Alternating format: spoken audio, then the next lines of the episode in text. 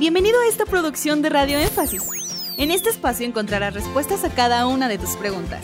El objetivo de este podcast es que juntos aprendamos las cosas secretas que nuestra Biblia esconde. Si tienes alguna pregunta, tú también puedes hacerla. Búscanos en nuestras redes sociales como Radio Énfasis. Bienvenido.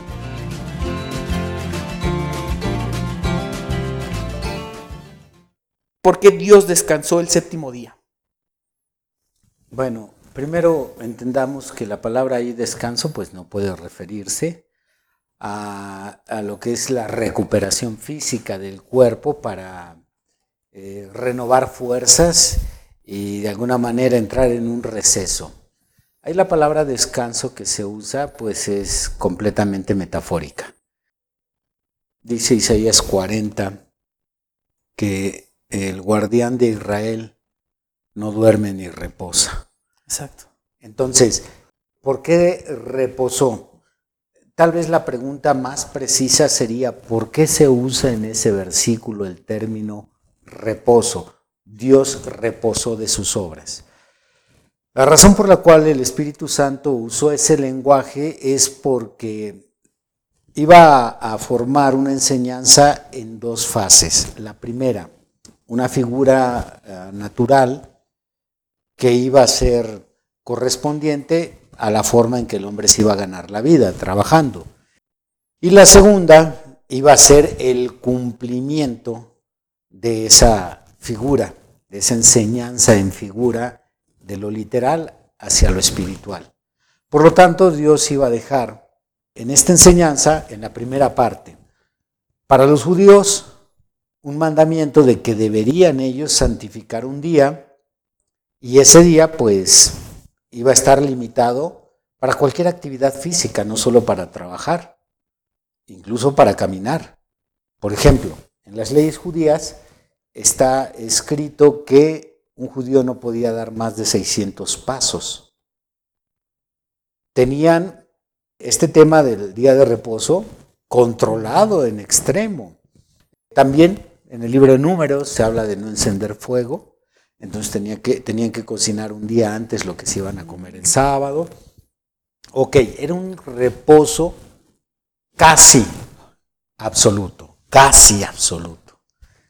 Entonces, el hombre pierde el sentido del mandamiento y cree que la cuestión de, de laborar físicamente e, era, esa era la condena, o en este caso era lo que se condenaba.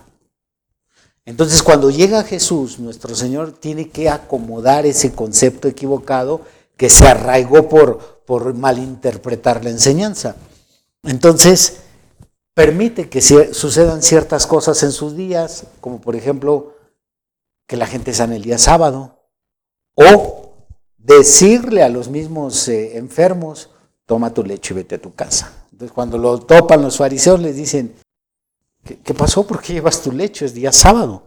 O sea, perdieron el, el concepto. El concepto no era literal, esa era la primera fase de lo que Dios quería enseñar del mandamiento. La segunda fase, que era la esencia del mandamiento, de por qué Dios reposó ese día, la esencia era el reposo espiritual del hombre. El hombre había caído en un abismo y había estado luchando y trabajando y esforzándose y, no podía salir de ese abismo. Así que Dios le iba a dar un descanso de esa lucha y ese descanso iba a ser el Espíritu Santo. Entonces Pablo, quien es un teólogo, interpreta correctamente el reposo de Jehová y toma el reposo de Jehová. Y dice Pablo a los hebreos en el capítulo 4. Así como Dios reposó de sus obras, pero está trayendo una aplicación espiritual, ahora nosotros debemos de reposar de las nuestras. Se brinca la fase literal, la natural de trabajo, se la brinca y se pasa hasta la verdadera aplicación. Es por eso que es en ese libro, Hebreos, en donde él da esa explicación, porque son los judíos los que se quedaron arraigados solamente con la parte literal que era la primera fase de la enseñanza. Entonces, concluyo, Dios reposó, sí, metafóricamente, pero pues, el, para empezar, número uno, ni, ni tenía de qué descansar porque no se cansa, Y número dos, para Dios no hay una semana. Para Dios no hay lunes, martes, miércoles, jueves, o primero, segundo, tercero, cuarto, quinto, sexto día. Entonces, eso solamente es el lenguaje antropomorfo que usa la Biblia para poder ilustrarnos a nosotros y podamos entender mejor la enseñanza. ¡Hey! Gracias por llegar hasta el final de este podcast. Esperamos que cada una de tus interrogantes haya sido resuelta. Te esperamos aquí para resolver más de tus preguntas.